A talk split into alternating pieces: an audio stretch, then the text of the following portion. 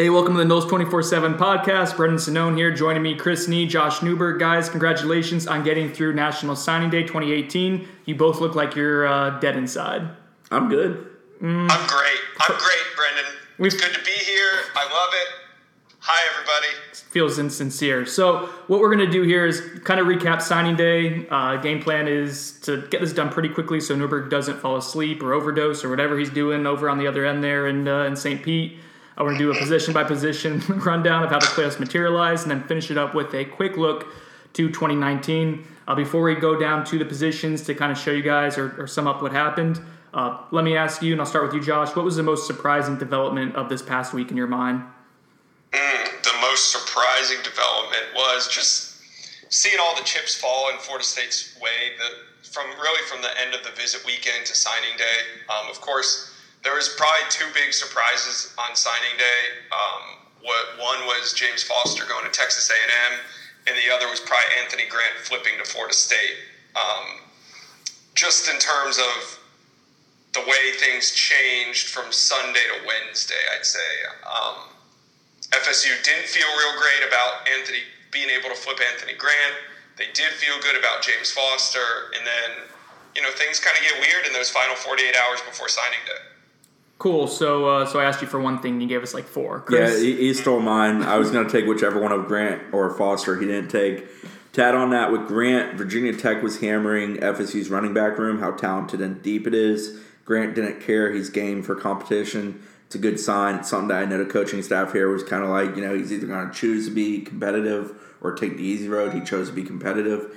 And with Foster, you know, I thought it was LSU coming out of the FSU visit being the competition to FSU, and I thought he was going to FSU. Obviously, that didn't play out that way.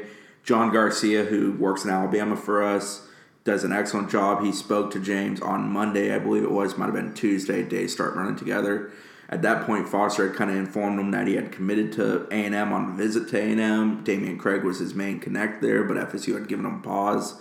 I don't think he made the final decision until around midnight to 1 a.m. Eastern time on a National Signing Day eve going into National Signing Day. So that was an interesting one. It is what it is, and those are the two I got. James Foster's public enemy number one in the Sonnone household right now. I'm sorry I sent you to Alabama. There was confidence on Monday when we made plans. There wasn't on Wednesday when I called you and told you, yeah, you can turn around. yeah, it wasn't the drive in Alabama. We knew it was a calculated risk, and I stayed at a hotel in what, I don't know how to pronounce it. Eufaula. I think so. Eufaula, kind of in between the the Georgia and Alabama border, right there, two and a half hours north of Tallahassee. Um, and then I left early in the morning to go to Montgomery to cover it, and it wasn't going to Eufaula. f- f- Eufaula. It was more the Montgomery ride in the morning and the abrupt uh, U-turn somewhere in the back roads of Alabama to get back. The good Yeah. news is I got like a Dodge Charger as a rental car and was able to just go 100 miles an hour back. When you Pissed called, off. when you called and asked me if you should turn around because of the rumors of A and M, neither of us were having it. We just weren't in the mood to talk to one another. We I- weren't happy people at. the I think it was the first time we've. I was coordinating like four commitments, and you were driving in the middle of Alabama. Neither of us were in a good I think it was the first time we were legitimately irritated with each other simultaneously. I just wanted to do what you wanted to do. I really, I wasn't here to hold your hand. I just wanted to know where to go, where to drive to. Yeah. So, anyways, Josh is losing interest. Let's go down by position, and we're going to start with quarterback. They didn't get. I guess how significant was not getting Foster? Willie Taggart said he wanted a quarterback. Didn't feel like they needed one. Do you guys kind of agree with that while looking at the quarterback room and where it is right now? Well, it was clear they wanted one with pursuing Emory Jones and then James Foster over the final two months, but was it a necessity? No, I wouldn't say that. I think it's more important to go get an exquisite talent in 2019. I think either of those guys, if they land them in 2018, are good talents, guys that can help with depth and maybe develop into good players, but they weren't, you know, you can get a better player in 2019 than they were looking at in 2018. I think it was a significant loss on signing day in terms of you know wins and losses. There's no doubt about it. Losing James Foster to Jimbo Fisher stings. But overall, in the greater context of the class, I mean, you know, they slow played Michael Penix. Um, they really weren't interested in adding a guy just to simply add a guy. So um, while I think that James Foster is a loss, I don't think it's something that they're not going to be able to overcome. They know what they have on the roster and they know what's coming up in 2019. So it just puts a bigger premium on a quarterback in 2019. That's about it. All right, let's move on to running back. Uh, you guys kind of touched on Anthony Grant. He was a Tennessee commit. They flipped him, uh, and that was a guy they didn't necessarily feel super great about. Uh, I guess getting a running back, the room is loaded. Uh, you obviously have talent staggered throughout the roster at that position. Uh, but where does Anthony Grant fit in? Uh, what do you guys like about him specifically? Compact, powerful, with good speed, and willing to put his shoulder down and run through people.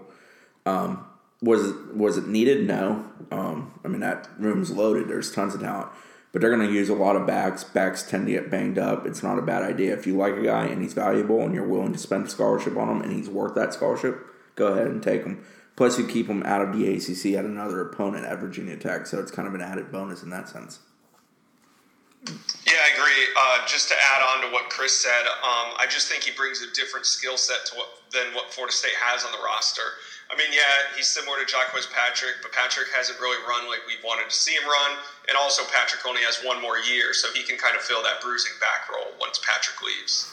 I mean, also, I think Pimpleton, Donte Pimpleton, the running back coach, said he was a all, uh, I don't know if it's all state or all conference defensive player, too. Yeah. You watch his film, he plays linebacker at a fairly high level, so you have, you know, some special teams value, I would imagine. Um, and man, it's cool that he he committed to Florida State with that running back room. I think that says a lot about his character, or at least his competitive uh, nature, which I think is encouraging going forward. Yeah. Plus, how about that recruitment? I mean, basically two weeks you offer him. I believe he was actually at Tennessee on his official when they offered him, and you flip him. I mean, that, that shows the power of relationships. Don't always matter because he had better relationships with Virginia Tech and Tennessee um, Tennessee as a school, Virginia Tech as a staff than he did with FSU, and they still got him because the official wouldn't press so much. Speaking of the power of relationships, it's a good segue there, Chris. Or I guess I'm doing the segue, so good job, Brendan, with the segue. Warren Thompson uh, out of Armwood, and we'll let Josh talk about that. But Willie Taggart was really uh, thumping his chest with the Armwood curse and talk about relationships being three years in the making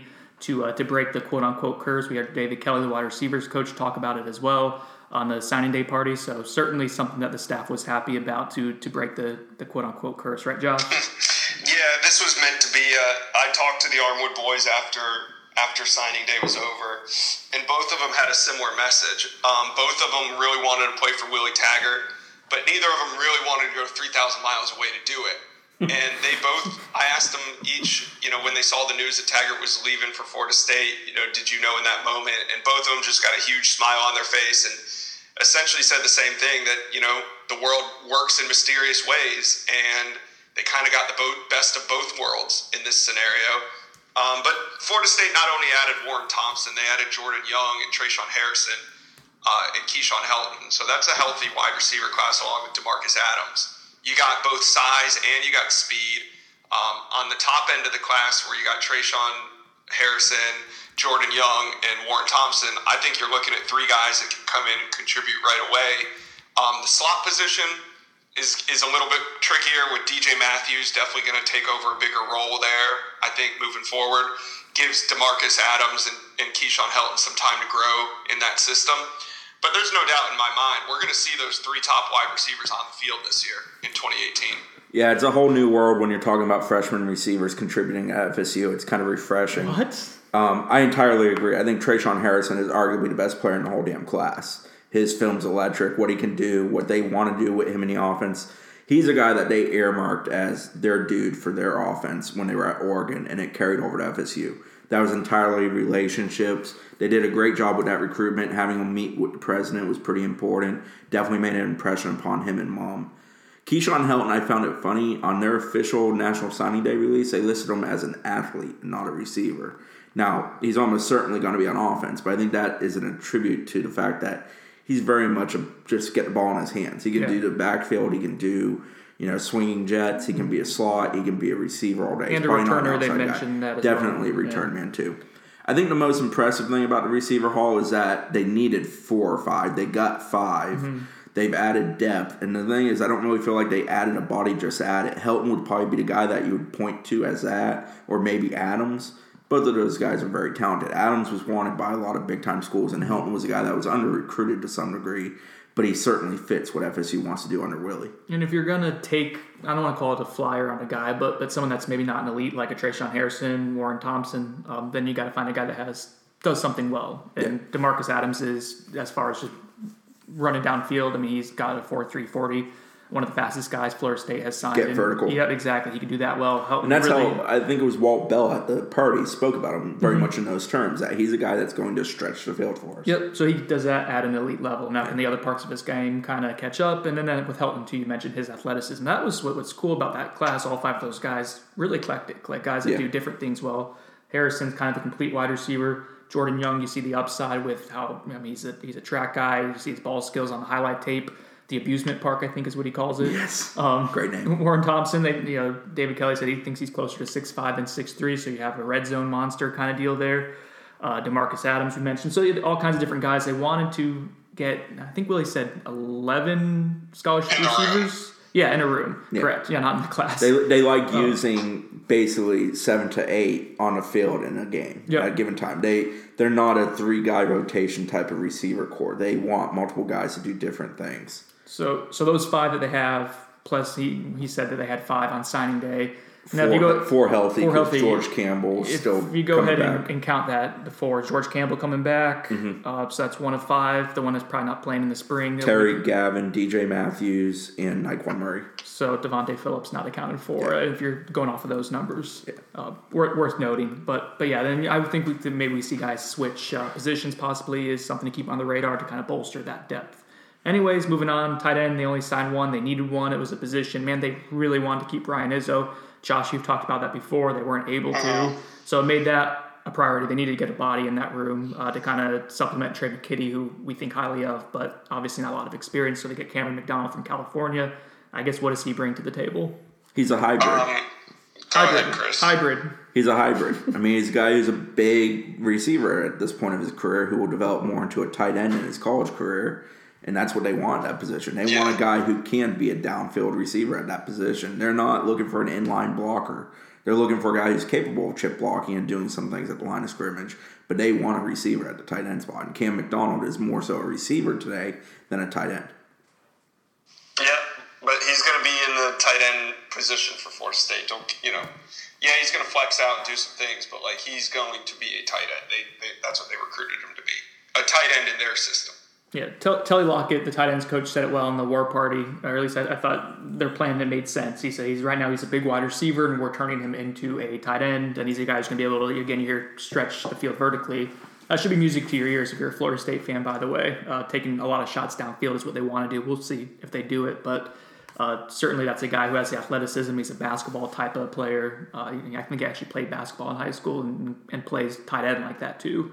So let's move on to offensive line now. Four guys that they signed: Christian Meadows, Christian Armstrong, Jalen Goss, and then Chaz Neal was a defensive end commit for a long time. Josh, you'd kind of been banging the drum that he was possibly a, a tackle, and looks like he's going to to tackle. So Newberg, uh, your thoughts on on that group, uh, those four as it stands?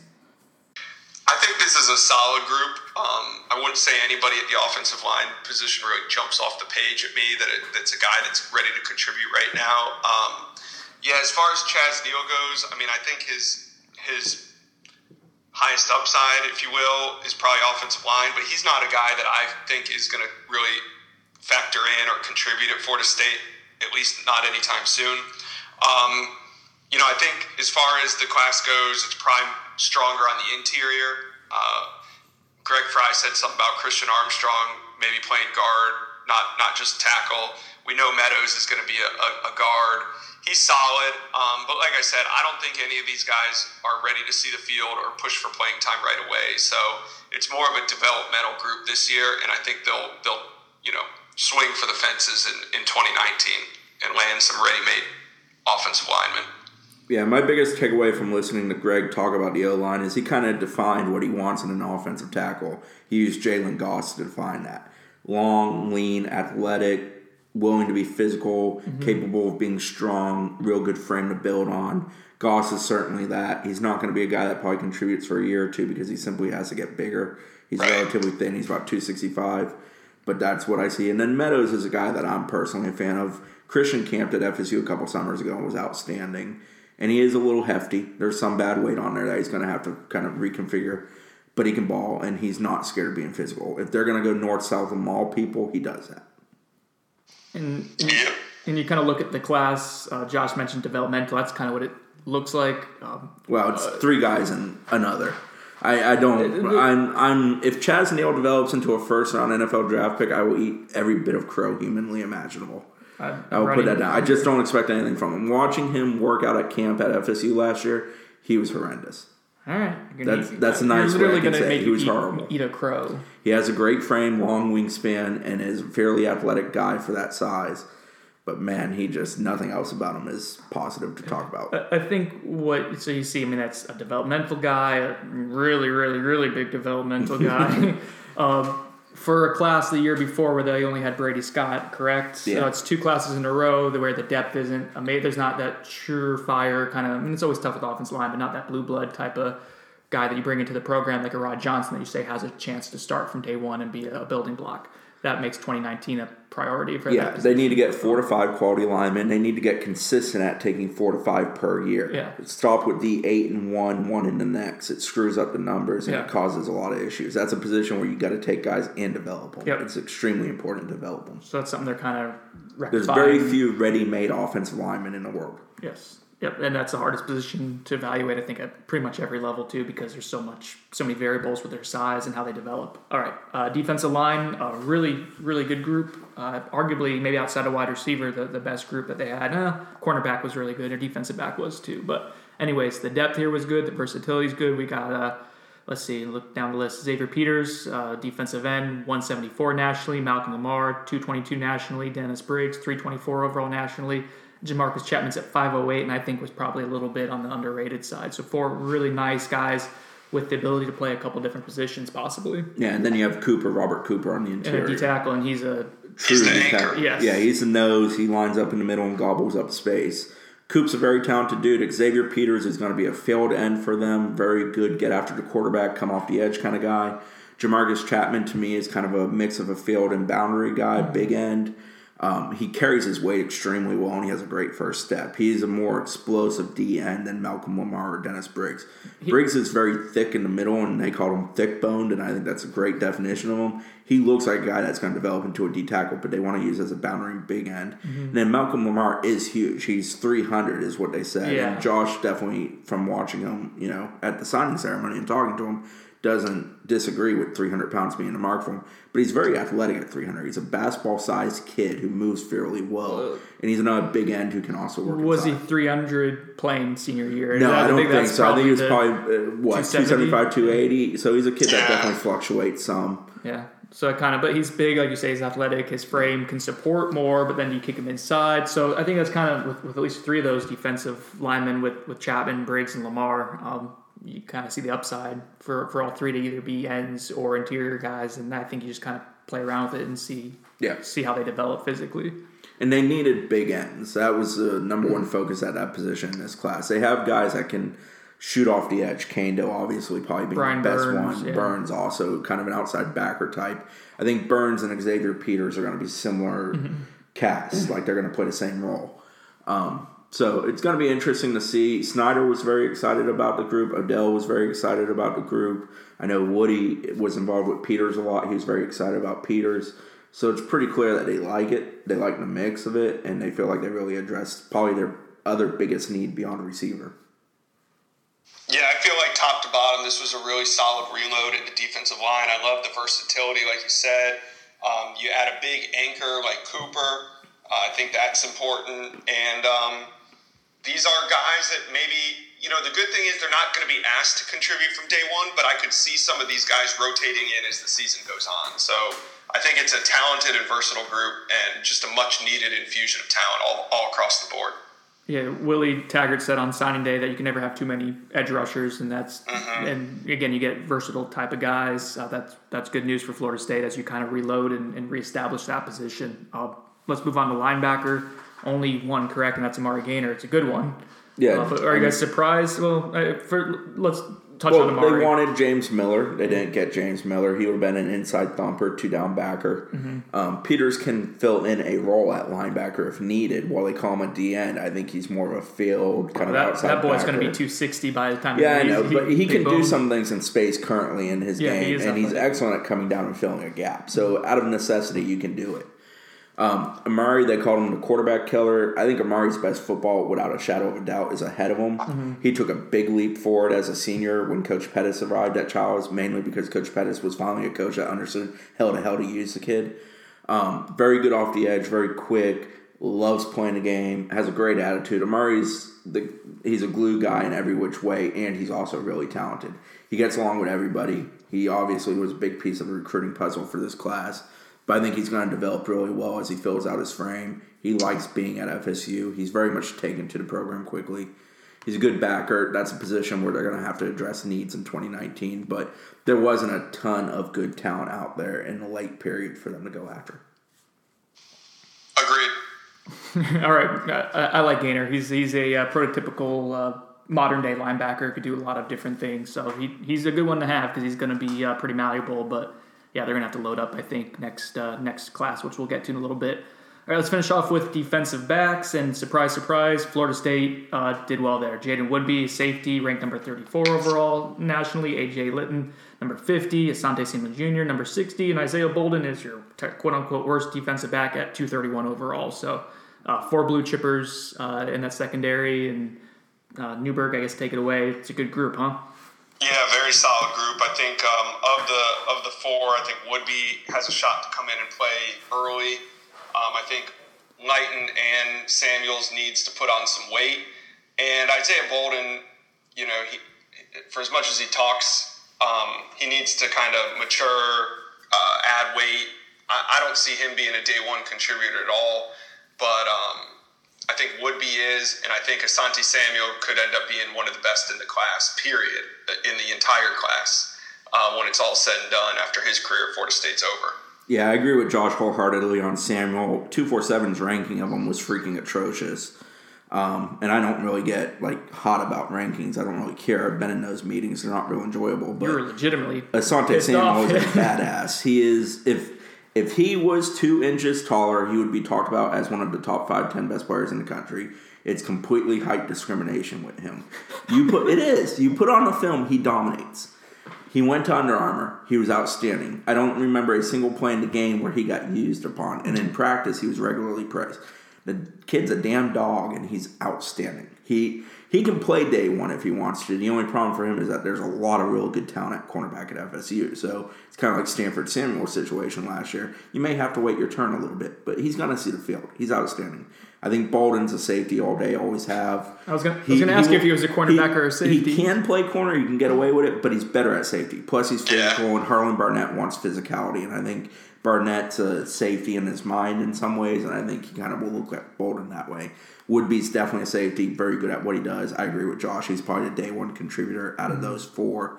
And Lytton's an outstanding athlete who has to learn some of the intricacies of the position at the next level, but he has a lot to work with. It's a really good group. They just keep stockpiling back there. I agree. It's, it's overall it's it's up there with the D line class as far as most talented group that they signed. All right, so do we want to do? Uh, I don't want to, superlatives. Do you want to go to 2019? I What mean, you- I think we kind of hit on a lot of that stuff. Uh, biggest win for me, I think, was that they addressed needs, mainly receiver and DN. Biggest loss, not getting a quarterback. You always kind of would like to have one. They obviously really wanted one at the end and didn't get it. Best player in the class, I would say Tre'Shaun Harrison. That's kind of taking in consideration day one contributor as best player. And, uh, you know, Chaz Neal's probably the worst player in the class by a I mile. don't think that's a superlative.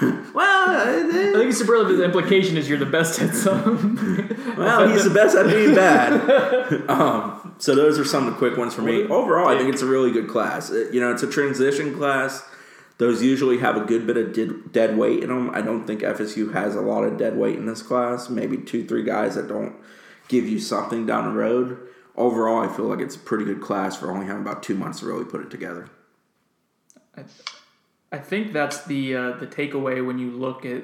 You know, I think they finished number 11 in the composite ranking. it's ranking. the best class by coach that came in after the season. And no other, I mean, maybe because we're looking at it through through a micro or for their microscope, but no other coaching staff just literally quit recruiting like Jimbo Fisher's did. Yeah, Willie Uh, walked so into a of- very bad I situation. don't. Uh, again, maybe others were like that. I don't think they were quite that bad. I, I don't think any situation where coach leaves is good, but this coach checked out clearly in hindsight as we look at it a month and a half, two months before he actually left. So the amount of of ground that they made up in a two month span uh, and even less than that. I mean, Willie was basically recruiting by himself in some of the holdovers with Odell, added Telly Lockette. But for that first you know, week or two at Florida State, with the, right before early signing period, I mean, he was doing that work himself. Yeah, and you got to think of some of the time he devoted to guys like uh, Jashaun Corbin, and Antoine Green, mm-hmm. who went to A and M and North Carolina, respectively. He had to go see those guys because he liked them. They're mm-hmm. talented. They were former commitments. You have a shot with them. But in reality, they didn't have a shot with them down the stretch. Mm-hmm. Both eliminated them well before signing day. So you invested time on the front end of your job that first week when you were your head spinning, you're trying to hire a staff, you're on the road constantly.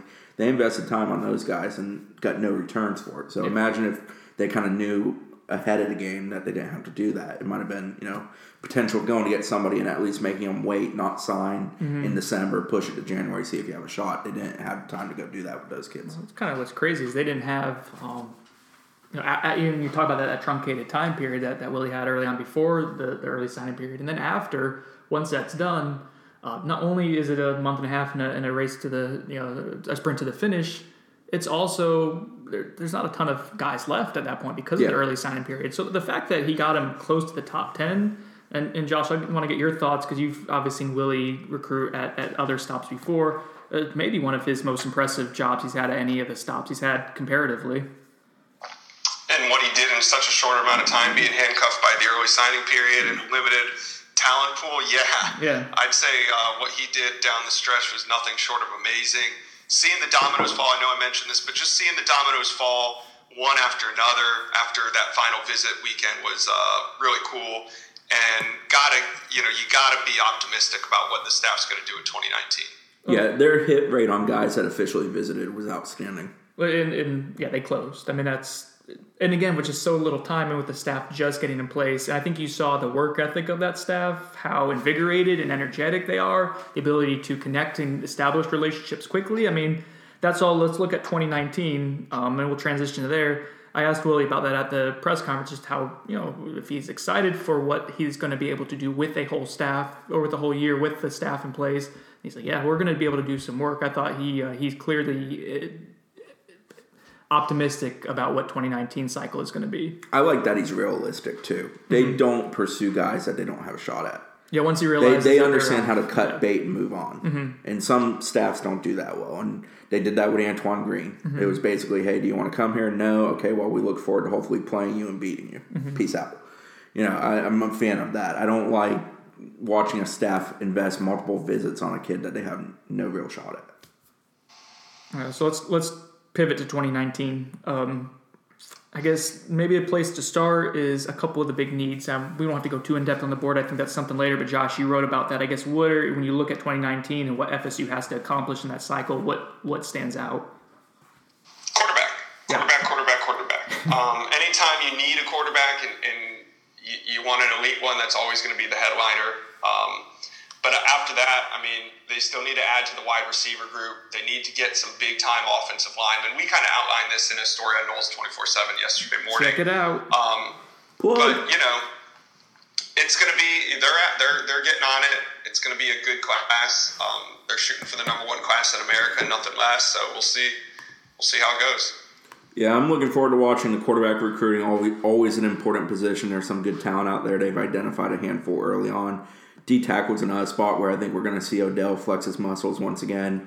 Ishmael Sopsher, who's a Louisiana kid, you know, most people would pencil him into LSU or Alabama. FSU's got some inroads there. It will be interesting to see how that translates with the new staff, with Odell being the carryover to Bridge in that situation. So watching that, and then IMG's freaking loaded for 2019. They're always talented, but man, they got it. It's led by Nolan Smith. He's probably the best down there in 2019. But you could go to IMG and fill up a college roster and compete for a national title right now. And uh, and Josh, we don't have to go too much into it because it was a VIP article, but you mentioned some changes with Willie Taggart. I guess uh, I guess what are things that people can expect to be largely different than how how the previous regime kind of handled evaluation, uh, stuff like that. The the rough strategy going in is they want to. Uh, we've said this on the pod, but the motto is if we win Florida, we win meaning if they can recruit Florida better than anybody else, they're going to win on the field. Um, say they're taking a full class of 25, they hope to sign 18 to 20 from Florida. Um, they're they're going to go after the top 25 in Florida. Um, they know that they don't just want to sign bodies out of Florida; they want to sign the best. And they, their goal is to sign of those top 25. They want to sign the best 15 in the state of Florida, and then kind of supplement that with the best in the country as well. So it's going to be a, a, whole new emphasis on the state of Florida, kind of like what we saw when Jimbo Fisher first arrived at Florida State. Yeah, and they, and they kind of got away from, from yeah, at the end. They're also changing the camps as Josh referenced. They're going to do more of like a Showtime event. Might be a cookout, might be a junior day. They're kind of figuring out the logistics of it, but something that's going to be a focus on kind of closing out the summer strongly. Um, the camps are also going to be a little more chopped up, where it's going to be focused on receivers and DBs with quarterbacks instead of having everybody there. Have some seven on seven with big men. As a person that goes to camps, I welcome that. It's mm-hmm. easier to truly evaluate everybody that's there because when you have 350 kids working out at eight to nine positions at a camp, you're bouncing around and you're going to miss some. You're mm-hmm. going to miss reps that you need to see, things like that. I think it's better when you kind of make it smaller and more concise.